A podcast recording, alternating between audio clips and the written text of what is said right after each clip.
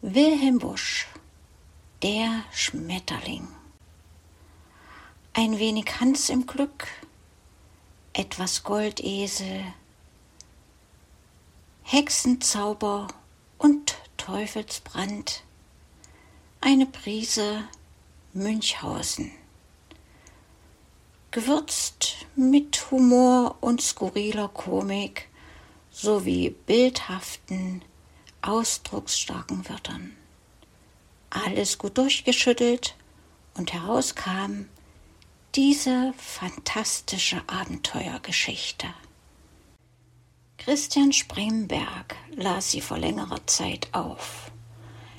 Die nicht ganz optimale Tonqualität wird kompensiert durch eine Folge ununterbrochener Erlebnisberichte. Uns Lesern wird keinen Moment Ruhe gegönnt.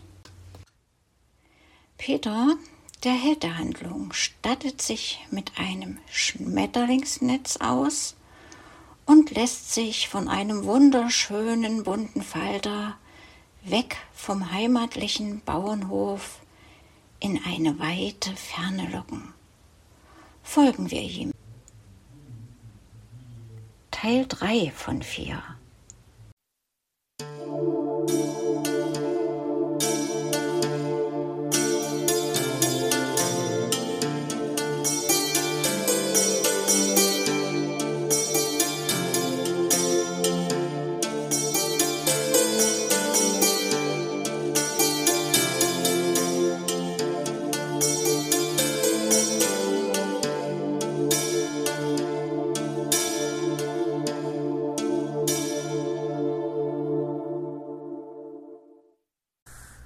Nachdem ich in dem nunmehr eifrigen Bestreben, das lustige Juxum bald möglichst weit hinter mir zu lassen, die ganze Nacht durch auf den Beinen geblieben, gelangte ich bei Sonnenaufgang in ein schattiges Waldgebirge. Vor einer kleinen Höhle stand ein knorriger Baum. In ziemlicher Höhe, an einem langen Aste desselben, hatte sich einer aufgehängt. Da er das linke Bein noch rührte, kletterte ich mit einiger Mühe und Gefahr nach oben, kriegte mein Messer heraus und schnitt eilig den Strick ab. Der Unglückliche, der sich durch Verlängerung des Halses sein Leben zu verkürzen gedachte, war noch elastisch und hüpfte daher, als er den Boden berührte, ein paarmal auf und nieder, ehe er umfiel. Bei näherer Besichtigung fand ich, es war der Jägernazi, der Schlangenfreund, der mir ehemals einen so empfindlichen Stoß unter die Rippen versetzte.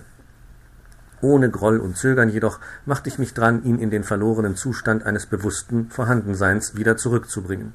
Ich knöpfte ihm die Joppe auf. Ich knetete ihm mit Händen und Füßen die Magengegend. Ich kitzelte und feilte mit einer stacheligen Brombeerranke seine lange, weiße Nase. Ich holte groben Kies und eine Handvoll Ginster und schabte ihm Brust, Hals und Angesicht, um die erlahmten Gefühle zu reizen und aufzumuntern. Endlich hatte ich Erfolg. Mit den schmerzlich hingehauchten Worten O Schlange riss er die Augen auf, setzte sich, befühlte seine Kehle, nieste, spuckte aus und sah mich lange schief, aber scharf von der Seite an. Jeden Augenblick erwartete ich einen Ausbruch seiner Dankbarkeit gegen mich, der ihm so mühsam das Leben gerettet. Aber ich irrte sehr. Malefitztropf, plärrte er mir entgegen. Nie meiner Lebtag habe ich mich so gut unterhalten wie diese letzten zehntausend Jahre, als ich nirgends zugegen war. Und da geht der Narr her und verleiht und zerschneit mir mein Freud. Und da sitze ich nun wieder in der schlechtesten Gesellschaft, die sich nur denken lässt, in meiner und deiner, du langweiliger Peter, du. Allmählich indes fing er an, die Gegenwart dieser Welt wieder erträglich zu finden. Er wurde sogar heiter und mitteilsam. Eigentlich sollte ich ein Klosterbruder werden, hub er an zu erzählen. Allein die edle Entsagung, die hierzu erforderlich ist, fehlte mir gänzlich. Ich lief weg und ließ mich anwerben bei den Soldaten. Aber parieren mochte ich auch nicht gern. Da, wie es der Zufall so fügte, starb ein alter Vetter, der mir zehntausend Gulden vermacht hatte. Wunderlicher Kauz das, hatte fünfhundert Gulden bestimmt für sein Grabmonument, Bildhauer ausdrücklich mit Namen genannt, verständiger Künstler, ließ mit sich reden, nahm hundert Gulden für nichts. Und der tote Herr Vetter wartet noch heute auf sein Denkmal. Das war nicht gut, meinte ich. Wieso? fuhr der Nazi fort. Sind vierhundert Gulden was Schlechts? Kurzum, ich wurde flott. Ich lernte ein Mädel kennen, fein, schlank, wundersam, ein verteufeltes Frauenzimmer, zog mir spielend die Seel aus dem Leib und das Geld aus der Tasche. Mit dem letzten Dukaten weg war sie, Ha, du Hex, ha, du Schlange! Schon glaubte ich, er wollte sich zum zweiten Mal aufhängen vor Wut und Gram, aber er besann sich, lachte grimmig und lud mich ein, mit in seine Höhle zu gehen, wo er sich häuslich eingerichtet hatte. Allerdings nur sehr mangelhaft, denn eine vielversprechende Flasche, die er, ein Auge zugekniffen, gegen das Licht hielt, erwies sich als inhaltslos. In der Ferne fiel ein Schuss. Weißt du was, Freund Peter, sprach der Nazi etwas hastig, am besten ist's, wir gehen fechten bei den Bauern, damit wir was Warmes kriegen. Vorsichtig voranschleichend führte er mich nach der anderen Seite aus dem Walde hinaus, quer durch die Felder, bis wir zum nächsten Dörflein gelangten. Gleich im ersten Hause fand unser Anliegen eine günstige Aufnahme. Grad kommt ihr recht, ihr Herren, sagte die gemütliche Bauernfrau. Heute Mittag hat's Erbsenbrei mit Speck gegeben. Der Speck ist alle, aber Brei gibt's noch in Hülle und Fülle. Sie brachte jedem einen aufgehäuften Napf voll, und der hölzerne Löffel stak drin. Freudig setzte ich den letzteren in genussreiche Bewegung. Freund Nazi dagegen, dem die Kost nicht behagte, pustete nur immer, als ob's ihm zu heiß wäre. Und kaum, dass die Bäuerin den Rücken drehte, um wieder in die Küche zu gehen, so erhob er sich und entleerte seine Schale in das Innere eines grünen, baumwollenen Regenschirms, der hinter der Tür stand. Danke für gute Verpflegung, rief er in die Küche hinein und entfernte sich eilig. Ein warnendes Vorgefühl schlich mich. Ich machte, dass ich fertig wurde und stand grad auf, als der ehrwürdige Hausvater aus der Stube trat. Er langte sich den Schirm, weil es draußen zu regnen begann, und spannte ihn auf. Groß war seine Überraschung, als ihm der zähe Brei über das Haupt und die Schultern rann. Dennoch besaß er so viel Geistesgegenwart, dass er mir, ehe ich vorbeischlüpfte, den Schirm ein paar Mal um die Ohren schlug, so dass ich auch von diesem Brei noch ziemlich was abkriegte. Der Nazi sah es von ferne und wollte sich schief lachen. Ich wär ihm fast bös geworden darum. Da er aber fleißig putzen half und trostreiche Worte sprach, ging ich wieder zu Wohlwollen und Heiterkeit über. Um die Vesperzeit drang mein Freund darauf, dass wir, jedoch am anderen Ende des Dorfes, einen zweiten Besuch machten. Ein kleiner Unglücksfall kam uns zustatten. Ein Knabe von etwa fünf Jahren fiel aus einem Apfelbaum ins weiche Gras. Er war mit einem Anzug bekleidet, den man Leib und Seel benennt, hinten zugeknöpft. Dadurch, dass sich beim Fallen ein Ast in den Schlitz gehakt hatte, war der Verschluss von unten bis oben vollständig gelockert. Die besorgte Mutter trat aus der Haustür. Wir suchten die abgesprungenen Knöpfe auf. Ich zog Nadel und Zwirn aus der Tasche, der weinende Knabe wurde über den Schoß der Mutter gelegt, der Nazi hielt ihm die Beine, dass er nicht strampeln konnte. Bald waren nach allen Regeln der Kunst die Knöpfe wieder befestigt und Leib und Seel verschließbar, soweit das nach unten hin bei diesem Kleidungsstücke der unmündigen Jugend überhaupt ratsam erscheint.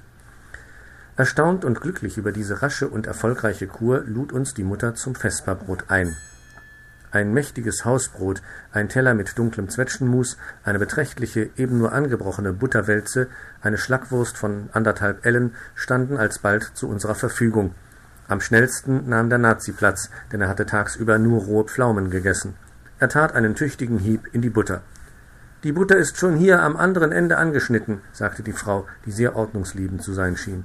Macht nichts, erwiderte der Nazi, da kommen wir auch noch hin.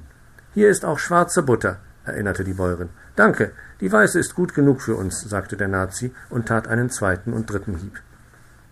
So fuhren wir rührig fort. Die Schlackwurst verkürzte sich zusehends, die Frau wurde besorgt. Man kann auch zu viel essen, meinte sie. So leicht nicht, erwiderte der Nazi. Man kann sich auch krank essen, sagte sie bald darauf. Kommt auch wohl vor, gab er zur Antwort. Man kann sich auch tot essen, sprach sie endlich, als die Wurst immer kürzer wurde. Jetzt legte der Nazi das Messer nieder und sprach im ernsten Ton allertiefster Bedenklichkeit Wenn ihr das meint, gute Frau, äh, dann will ich Sie lieber mitnehmen. Flugs erhob er sich, schob die Wurst in die Rocktasche, aus der sie noch ein gutes Stück weit hervorstand, nahm das Brot unter den Arm, drückte der Frau herzlich die Hände, versprach bald wiederzukommen und empfahl sich mit einem zierlichen Bückling. Tief beschämt über dieses unverschämte Benehmen meines Freundes drückte ich mich stumm aus der Tür. Abends kehrten wir in dem Nazi seine Höhle zurück, wo wir uns die Nacht und den folgenden Tag der Ruhe, der stillen Betrachtung und dem Genuss unserer Vorräte widmeten. Als Brot und Wurst zu Ende waren, suchten wir wiederum eine Stätte auf, die von Wesen bewohnt wurde, welche kochen. Wir traten durch die Hintertür in eine Küche. Die Köchin war nicht zugegen. Zwei Töpfe dampften auf dem Herde. Der Nazi hob die Deckel auf. In dem einen brodelten Pellkartoffeln, in dem andern, zärtlich zu Pärchen verknüpft, ein Dutzend Paar Bratwürste. Der Nazi, gewandt und kurz entschlossen, gabelte sie auf seinen Stecken. Besorg du die Kartoffeln, schnell, rief er mir zu und war schon zur Tür hinaus. Nebenan im Keller hustete wer. Ohne mich lange zu besinnen, ergriff ich mit jeder Hand ein paar der dicksten Kartoffeln und lief gleichfalls hinaus. Sie waren glühend heiß. Im Stich lassen wollte ich sie nicht. In meiner Verwirrung und ängstlichen Eile steckte ich sie in die Hosentaschen. Hier war der Teufel los. Ich fing an zu klopfen. Aber jetzt, als die Knollenfrüchte zerplatzten, kam ihre Höllenhitze erst recht zur vollen Entwicklung. Ich lief immer schneller und stieß dabei durchdringende Schmerzenslaute aus. Der Nazi mit seinem Stecken voller Würste sah sich nicht um. Schließlich gelangten wir an einen Bach. Ich nahm ein Sitzbad bis unter die Arme, meine Schmerzen und Klagen besänftigten sich. Unterdes ließ sich mein Freund am Ufer nieder und aß recht gemütlich. Er meinte, es machte sich hübsch, wie ich so dasäße, und sei sehr gesund, und ich sollte nur sitzen bleiben, bis er fertig wäre. Dies gab mir Veranlassung, meine Badekur schleunigst zu unterbrechen, und das war gut, denn als ich ans Land stieg, waren nur noch drei Paar Würstel vorhanden, an denen ich mich beteiligen konnte. Auf unserem Wege zum Walde hin trafen wir eine schlafende Bauernfrau, die vermutlich zu Markte wollte. Leise und geschickt zog ihr der Nazi ein Päckchen Butter aus der Kiepe und legte dafür einen tüchtigen Feldstein von mindestens zwanzig Pfund Gewicht an die Stelle. Als wir uns umsahen, gleich nachher, erwachte sie grad und hockte die Kiepe auf mit Seufzen und großer Beschwerde, und unten rann eine gelbe Soße heraus, und fünf Schritt weiter brach der Boden durch. Schad um das Rührei, meinte der Nazi. Ich sag's immer, wer Steine und Eier verpackt, soll die Steine nach unten legen. Mir war nicht ganz wohl bei der Sach. Allein der Schlingel machte alles so lustig und wohlgemut, dass ich schließlich doch lachen musste. So lebten wir denn wochenlang tagsüber von unserer Betriebsamkeit in den Dörfern und bei Nacht in unserem traulichen Heim in tiefer Waldeinsamkeit. An einem regenreichen Spätnachmittage, als wir eben dahin zurückgekehrt waren und der Nazi grad angefangen hatte, eine seiner besten Geschichten zu erzählen, fielen in der Nähe zwei Schüsse. Ein Rehbock lief vorüber. Im nächsten Augenblick liefen auch wir, der Nazi, voran in der nämlichen Richtung. Es sei dem Grafen sein Förster, ein guter, alter Bekannter, der da geschossen hätte, sagte später der Nazi, als wir uns etwas verschnauften. Wir waren in die Nähe eines einsam liegenden Wirtshauses gekommen. Es wurde sehr dunkel und regnete so heftig, dass mein Freund behauptete, wir müssten unbedingt ein Quartier nehmen für die Nacht. Ich erwähnte unsere Mittellosigkeit. Man muss nur parterre wohnen, meinte er sorglos, dann macht's nichts. Wir traten ein und setzten uns, und er mit vornehmer Sicherheit bestellte einen reichlichen Abendimbiss nebst Bier vom Besten. Nachdem er drei Maß mehr getrunken als ich, rief er den Wirt herbei. Gebt uns ein gutes Schlafzimmer, aber zu ebener Erde, wenn ich bitten darf, denn aus Dachfenstern zu springen, im Fall, dass Feuer ausbricht und den Hals zu brechen, das tun wir nicht gern. Der Wirt steckte einen Talgstummel an und führte uns höflich in die Kammer. Wir entkleideten uns, der Wirt sah zu. Gute Nacht, Herr Wirt, sagte der Nazi. Bemüht euch nicht länger. Bitte um die Beinbekleidung, entgegnete der gefällige Gastgeber. Bürsten wir selber aus, sagte der Nazi. Um die Welt nicht, rief der Wirt. Solch anständige Herren, wer gegen meine Reputation werde in der Frühe die Ehre haben, mich persönlich nach dero Befinden zu erkundigen. Sorgfältig legte er die beiden Kleidungsstücke über den Arm und entfernte sich, indem er uns wohl zu ruhen und angenehme Träume wünschte. Der Nazi schnitt mir ein langes Gesicht zu. Ohne viel Worte zu machen, voll misslicher Ahnungen, kroch ein jeder in sein bescheidenes Lager. Mein Bett stand an einer Bretterwand. Kurz vor Tage weckte mich ein Lichtschimmer, der durch einen Spalt mir grad übers Gesicht streifte. Verstohlen blickte ich hindurch. Es war ein Stall, neben dem ich schlief. Ein Esel stand mit der schwänzlichen Seite dicht vor dem Spalt. Der alte Schlumann, den ich sofort wiedererkannte, näherte sich ihm mit der Laterne, streichelte ihm dreimal den Rücken und sprach dreimal hintereinander die Worte Tata, tata, mach Pumperlala. Damit stellte er ihm seinen Hut unter und ging ruhig beiseit und blätterte bis auf weiteres in seinem geschäftlichen Notizbuche. Alsbald hob der Esel den Schwanz auf. Und nun kam ich dahinter, wo der alte Kerl das viele Geld herkriegte, von dem die Spitzbuben geredet hatten. In ununterbrochener Folge, plink, plink, fielen die blanken Dukaten in den bereitstehenden Hut hinein. Die Versuchung war zu groß für mich. Ich steckte die hohle Hand durch den Spalt und schöpfte dicht an der Quelle. Tata, Bileam, rief Schlumann, ohne aufzublicken. Tata, mach Pumpalala. Ich zog meine Hand, die aufgehäuft voll war, zurück und entleerte sie auf die Bettdecke. Dann hielt ich sie zum zweiten Mal hin. Wieder rief der Alte, dem sogleich die Unterbrechung des Stromes zu Ohren kam, Tata Bileam, indem er dadurch den Esel zu ermahnen und zu ermuntern suchte, in seiner ersprießlichen und scheinbar unterbrochenen Tätigkeit fortzufahren.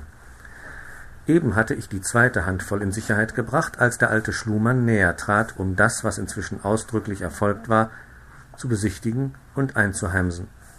Weiß her, Bileam, sprach er, was hast du gemacht? Wenig hast du gemacht. Pfui, schäme dich. Nicht ohne ein gelindes Kopfschütteln füllte er den glänzenden Inhalt seines Hutes in die geräumige Geldkatze, sattelte sein wundersam ergiebiges Tierlein, das den Namen des geldgierigen Propheten trug, und führte es zum Stall hinaus in den Hof. Der Morgen dämmerte durchs Fenster. Ich zählte meine Dukaten, die ich sorgfältig zu verbergen und aufzubewahren gedachte, denn sie schienen mir das einzige Mittel zu sein, jene reizende Hexe zu gewinnen, deren Bildnis mir so lebhaft im Herzen spukte. Misstrauisch blickte ich nach meinem Kameraden hinüber, ob er auch nicht bemerkte, welch ein wertvolles Geschenk, gewissermaßen warm aus dem Prägstock der Natur, mir ein gütiges Geschick grad eben in die Hand gelegt hatte. Zu meinem Ärger musste ich sehen, er blinzelte schon. Gold! rief er plötzlich und sprang vor mein Bett. Natürlich gestohlen. Halbpart, oder ich sag's wieder. Was sollte ich machen? Ich gab ihm die Hälfte ab und steckte das übrige in mein Beutelchen. Und dann erzählte ich ihm wortwörtlich die ganze Geschichte. Ich zeigte ihm auch den alten Schlumann, der auf seinem Esel eben vom Hofe ritt. Freund Nazi, im Gefühl seiner Barmittel, wurde jetzt aber laut. Er bollerte mit der Faust und dem Stiefelknecht gegen die Tür und verlangte Bedienung. Der Wirt erschien. He, die Hosen! Frühstück! Eier, Schinken, Franzwein, flink, Marsch! schrie ihn gebieterisch der Nazi an und kniff dabei einen Dukaten ins linke Auge, ein Anblick, der den zuerst trägen und bedenklichen Herbergsvater gleich dienstbeflissen und munter machte. Wir aßen gut und ließen uns Zeit dabei, und nachdem sich der Nazi ein Fläschlein extra in die Brusttasche gesteckt hatte, setzten wir einträchtig unsere Wanderschaft fort. Es wunderte mich nur, dass mein Freund, der sonst so gesprächig war, sich heute allmählich in ein völliges Schweigen hüllte. Endlich sprach er wieder. Verdammt zähes Zeug in dem Schinken. Klemmt sich immer grad zwischen die hohlen Backenzähne, natürlich. Uh, Teufel der Schmerz. Bitte sieh eben mal nach, bester Freund. Wir befanden uns weit draußen auf der einsamen Landstraße. Er riss jammernd das Maul auf. Da ich vorn nicht sehen konnte als zwei Reihen arbeitsfähiger Zähne, nahm ich den Zeigefinger zu Hilfe, um weiter hinten mal nachzufühlen. Sofort, mit furchtbarer Gewalt wie eine Marderfalle, schnappten die Kiefer zusammen. Meine Besinnung verließ mich. Als ich wieder zu mir kam, war mein Freund Nazi verschwunden, mein Geldbeutel desgleichen. Und so war denn das goldene Gewebe, womit ich die Geliebte zu umstricken gedachte, für immer entzwei geschnitten. Gebeugt und erschüttert durch dieses grausame Ereignis, ohne Freund, ohne Geld, zog ich mich in die tiefsten Schatten des Waldes zurück, wo mich sogleich ein erquickender Schlaf in seine tröstlichen Arme schloss. Es war eine herrliche Mondnacht, als ich erwachte. Hinter den Felsen, im zitternden Silberlicht, schimmerte ein See. Ich hörte was plätschern. Eine Nixe, so schien es, badete sich. Neugierig schlich ich näher. Auf einem Stein lag ihr graues Gewand, auf dem Gewand ein Haarband von Goldmünzen. Aha, dachte ich, bist du's? Jetzt sollst du mich schön bitten, bis du's wiederkriegst. Geschwind steckte ich's hinten in die Fracktasche, dass aber hinter mir an den Baum gelehnt ein Reiserbesen stand, hatte ich nicht beachtet. Dieser, als säße der Teufel drin, setzte sich plötzlich in Bewegung und machte Sprünge wie ein Böcklein und stieß nach mir, bald links, bald rechts, bald hinten, bald vorn, und dann nahm er einen Anlauf und fuhr mir zwischen die Beine, und fort ging's hoch in die Luft und weg über die Wipfel und ich musste zuerst ordentlich lachen, als wir so dahin trabten, hopp, hopp, unter dem zurückfliehenden Gewimmel der Sterne und wie im geschüttelten Frackzipfel gar lustig die Münzen klirrten. Aber schon nach fünf Minuten hatte ich es satt gekriegt, denn mein Rösslein war ein harter Traber und warf mich auf und nieder auf seinem hölzernen Rücken, dass mir es war, als würde ich durchgestoßen und aufgespalten bis an den Nabel. Endlich, nach Verlauf einer Ewigkeit von mindestens zwanzig Minuten, kehrte der verflixte Besengaul den Kopf nach unten und den Schweif nach oben und fuhr senkrecht in den geräumigen Schlot eines Hauses, welches einsam in der Wildnis lag. Unter großem Gerassel fiel ich auf den Herd zwischen allerlei Küchengeschirr. Der Besen strich mir mit seinem dürren Reiser Schweife noch ein paar Mal durchs Gesicht, und dann stand er da in der Ecke am Kamin, stocksteif wie ein gewöhnlicher Schrubber, der nie was von selber tut. Durch ein Fenster mit runden Scheiben schien der Vollmond herein. Müd und kaputt, besonders inmitten, ließ ich mich in einen hölzernen Lehnstuhl fallen. Ach, wie weh das tat! Aber hinlegen auf den kalten Fußboden mochte ich mich auch nicht, weil ich zu erhitzt war. Schließlich setzte ich mich auf die offene Seite eines leeren Eimers. Das ging so leidlich, und bald war ich eingenickt. Schon graute der Morgen, als ich durch das Knarren der Außentür geweckt wurde. Ein krummes, steinaltes Mütterchen, in Grau vermummt bis unter die Augen, kam hüstelnd in die Küche gewackelt. Sie stieß einen kurzen, erschrockenen Quiekser aus, als sie mich sitzen sah. Doch ganz gefährlich musste ich wohl nicht aussehen, denn sie sammelte sich bald und sprach mich an mit gewinnender Freundlichkeit. Ei, sieh da, mein Söhnchen, wo kommst denn du schon her? Ach, Mütterchen, klagte ich, ich bin geritten die halbe Nacht durch auf einem mageren, bockichten Pferdchen, dass ich so steif bin wie ein hölzerner Sägebock. Habt ihr nicht zum Einreiben irgendeine geschmeidige Salbe, die wohltut? Na freilich, mein Kind, entgegnete sie dienstbeflissen. Und was für eine? Sie öffnete den Wandschrank, kramte zwischen Gläsern und Töpfen und wählte schließlich eine zinnerne Büchse aus, die sie mir mit den traulichen Worten überreichte. Nimm hier, mein Sohn, und schmier, mein Sohn. Pass auf, es wird schon anders werden bloß um die Salbe mal vorläufig zu besichtigen, schrob ich den Deckel auf. Puh, machte die Alte und hielt sich schamhaft die Augen zu. Bitte nicht hier, wenn ich's nur denk, werd ich rot. Sie drängte mich nebenan in ihr Schlafzimmer, wo ich mich denn auch gleich, sobald ich allein war, gewissenhaft und emsig bemühte, eine baldmöglichste Linderung meiner Leiden herbeizuführen. Und jetzt passierte mir was, worüber ich nur mit dem höchsten Widerstreben und der tiefsten Beschämung zu berichten vermag. Kaum hatte ich mit der Salbung begonnen, so ging durch mein ganzes Wesen ein auffälliges, nie empfundenes Drücken, Drängeln und Krabbeln. Die Nase dehnte sich nach vorn, steif richtete sich der Frack nach hinten auf. Schon ging ich auf allen Vieren, und als ich zufällig in den Spiegel blickte, der neben dem Bette stand, fing ich ärgerlich zu bellen an, denn ich sah mein nunmehriges Ebenbild vor mir in Gestalt eines Pudels, blau wie der Schniepel und mit gelben Hinterbeinen wie die Nankinghose. Ich muss ich mich noch so nennen, nach dem, was vorgegangen, oder darf ich er sagen zu mir? Leider nein, so gern ich auch möchte, denn das fühlte ich genau. Die sämtlichen alten Bestandteile meiner Uhr hatten sich nur verschoben und etwas anders gelagert als zuvor, und während der untergeordnete Teil meines Verstandes zur Herrschaft gelangte, war mein höheres Denkvermögen gewissermaßen auf die Leibzucht gezogen, ins Hinterstübel, von wo aus es immer noch zusah, wie die neue Wirtschaft sich machte, wenn es auch selbst nichts mehr zu sagen hatte. Ich machte einige ängstliche Seitensprünge. Dicht hinter mir klirrte es. Es waren die Goldmünzen, die vorher im Frack, aber nunmehr im Schweife steckten. Dies Geräusch regte mich dermaßen auf, dass ich, um es loszuwerden, so lange im Kreise herumlief, bis mir die Zunge aus dem Halse hing. Dann setzte ich mich mitten in die Kammer, hielt die Nase hoch, rundete das Maul ab und stieß die kläglichsten Laute aus. Die Tür öffnete sich, und wer steckte den Kopf herein? Meine reizende Hexe. Bist da, Peterle, rief sie lachend. Hab ich dich erwischt, du Dieb, Du Beutelschneider, du pudelnärrisches Hundsvieh, du! Es wurde mir wunderlich zumut. Mein Gefühl für dies Teufelsmädchen war nicht mehr Liebe, sondern einfach hundsmäßige Unterwürfigkeit. Ich kroch ihr zu Füßen. Und wie ich so demütig mit dem Schwanze wedelte, klirrte es wieder drin, als wäre es eine Sparbüchse für Kinder. Aha, da sitzt die Musik, lachte die Hex. Nur Geduld, wenn der nächste Vollmond ist, dann wollen wir Schnipp-Schnapp machen. Um ihr eine Aufmerksamkeit zu erweisen, stellte ich mich auf die Hinterbeine und versuchte mit den Vorderfüßen eine bescheidene Umarmung. Aber eine wohlgezielte Maulschelle, die mir ein schmerzerfülltes Tjau jau auspresste, trieb mich scheu in den Hintergrund. Zu Nacht wollte ich natürlich gern mit in die Kammer. Man schnappte mir die Tür vor der Nase zu. Mein Scharren und Winseln half mir nichts. Ich musste einsam heraußen bleiben, rollte mich seufzend zusammen und verfiel endlich in einen unruhigen, oft unterbrochenen Schlummer. Denn sämtliche Flöhe des Hauses, so schien es, hatten sich verabredet zu einem Stelldichein und munteren Jagdvergnügen in den dichten Wäldern meines lockichten Pelzes. Morgens durfte ich eintreten und meine Aufwartung machen und der Gnädigen die hübschen Pantöffelchen bringen. Und jetzt dachte ich, dürfte ich mir wohl einiges herausnehmen, und sprang, während sie sich die Zähne putzte, geräuschlos ins Bett, um mich nach der kühlen Nacht ein wenig zu erwärmen. Behaglich schloss ich die Augen.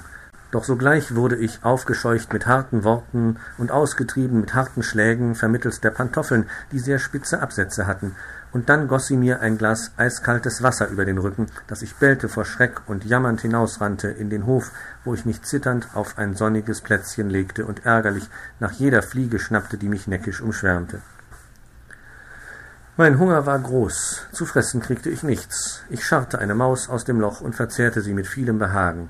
Ich fing Käfer, ja sogar einen Gartenfrosch und verzehrte sie mit dem äußersten Widerwillen. Meine Gebieterin lebte sehr mäßig. Am Hause hingen ein paar Nistkästchen, aus denen sie täglich drei Sperlingseier nahm, die sie gar zierlich ausschlurfte. Das war alles, und dabei blieb sie gesund und lustig und boshaft dazu.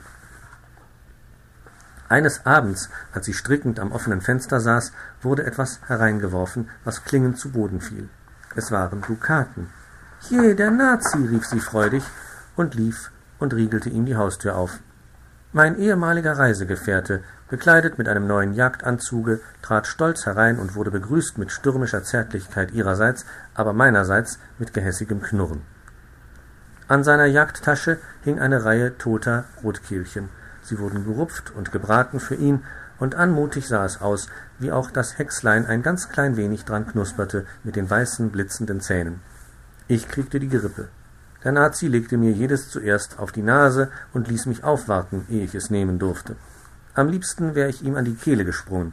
Da aber meine Gestrenge bedrohlich den Finger erhob, ließ ich mir es gefallen, indem ich nur durch ein dumpfes Grollen und grimmiges Augenrollen meinem Unwillen Luft machte. Diese Herrlichkeit zwischen den beiden mochte wohl so acht Tage gedauert haben, als ein unerwarteter Besuch kam, der alte Schlumann nämlich. In aller Stille hatte er draußen seinen Esel angebunden und trat nun unbefangen in die Küche, wie ein wohlbekannter Hausfreund, mit der Begrüßungsfrage Wie schaut's, Luzinde? Ah, Onkel, rief sie. Ah, der Goldonkel, wie herrlich, dass du kommst. Du bist doch der Beste von allen. Er musste Platz nehmen im Lehnsessel. Sie warf sich ihm auf den Schoß, sie knöpfte ihm den Rock auf, sie schnallte ihm die Geldkatze ab und lief hin und entleerte sie klirrend in ihre Truhe. Er schmunzelte dazu. Indes hatte der Nazi ein Gesicht gekriegt, blassgelb wie Ziegenkäs. Plötzlich sprang er auf und schrie, die Sach wär ihm zu dumm und er wollt's nicht leiden und raus müßt der Kerl und wenn's der Teufel wär. Und damit zog er den Hirschfänger und fuchtelte grausam in der Luft herum. Der alte Schlumann rührte sich nicht. Aber die Hex, flink wie der Blitz, hatte sie zwischen den Knöcheln ihres Mittel- und Zeigefingers dem Nazi seine Nasenspitze eingeklemmt und drehte eine schmerzensreiche Spirale daraus. Der Hirschfänger entfiel seiner Hand, plärrend wie ein Kalb ließ er sich willenlos wegführen. Ich riss ihm noch ein tüchtiges Stück aus seiner neuen Hose.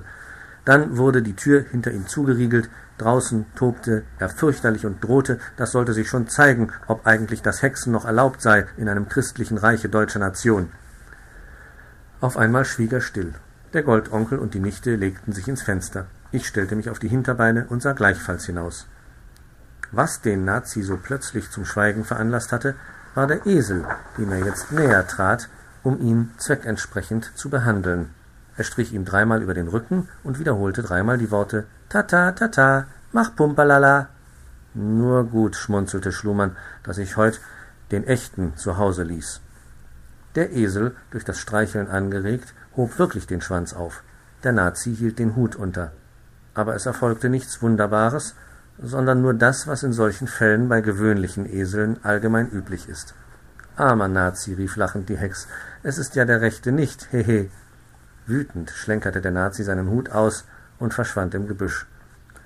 Übrigens war dieser Schlumann auch mir recht zuwider. Die fortgesetzten Liebkosungen zwischen Onkel und Nichte machten mich eifersüchtig, wie Hunde sind. Als daher dieser Verhasste, bedeckt mit den zärtlichsten Abschiedsküssen, eines schönen Morgens wieder wegritt auf seinem Esel, vollführt ich vor lauter Vergnügen, trotz meiner Magerkeit, ringsum im Hof einen lustigen Dauerlauf.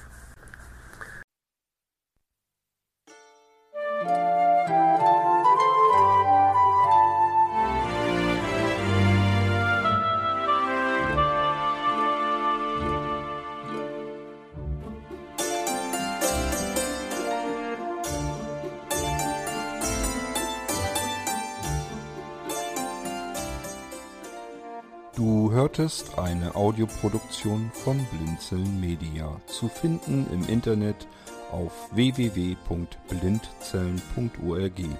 Blinzeln schreibt man in unserem Fall immer mit einem D in der Mitte. Wenn du uns gerne kontaktieren möchtest, so geht das einerseits per E-Mail an podcast.blindzellen.org oder du verwendest dafür unser Kontaktformular auf unserer Homepage direkt zu finden unter kontakt.blindzellen.org. Wenn du uns einen Audiobeitrag für die Sendung zukommen lassen möchtest, dann benutze doch hierfür am einfachsten unseren Podcast Anrufbeantworter. Den erreichst du im deutschen Festnetz unter der Telefonnummer 05165 439 461. Und wenn du aus dem Ausland anrufst, dann ersetze einfach die vorangegangene 0 gegen die Ländervorwahl für Deutschland. Das ist die 0049. Wir freuen uns über Lob, Kritik, eine Rezension oder Bewertung unserer Audioproduktion dort, wo du sie gehört hast. Konnten wir dich hiermit gut unterhalten und informieren? Du findest bei Blinzeln zahlreiche weitere Audioproduktionen aus allen Bereichen und zu allen Themen. Entweder bei uns auf der Homepage www.blinzeln.org oder dort, wo es Podcasts gibt.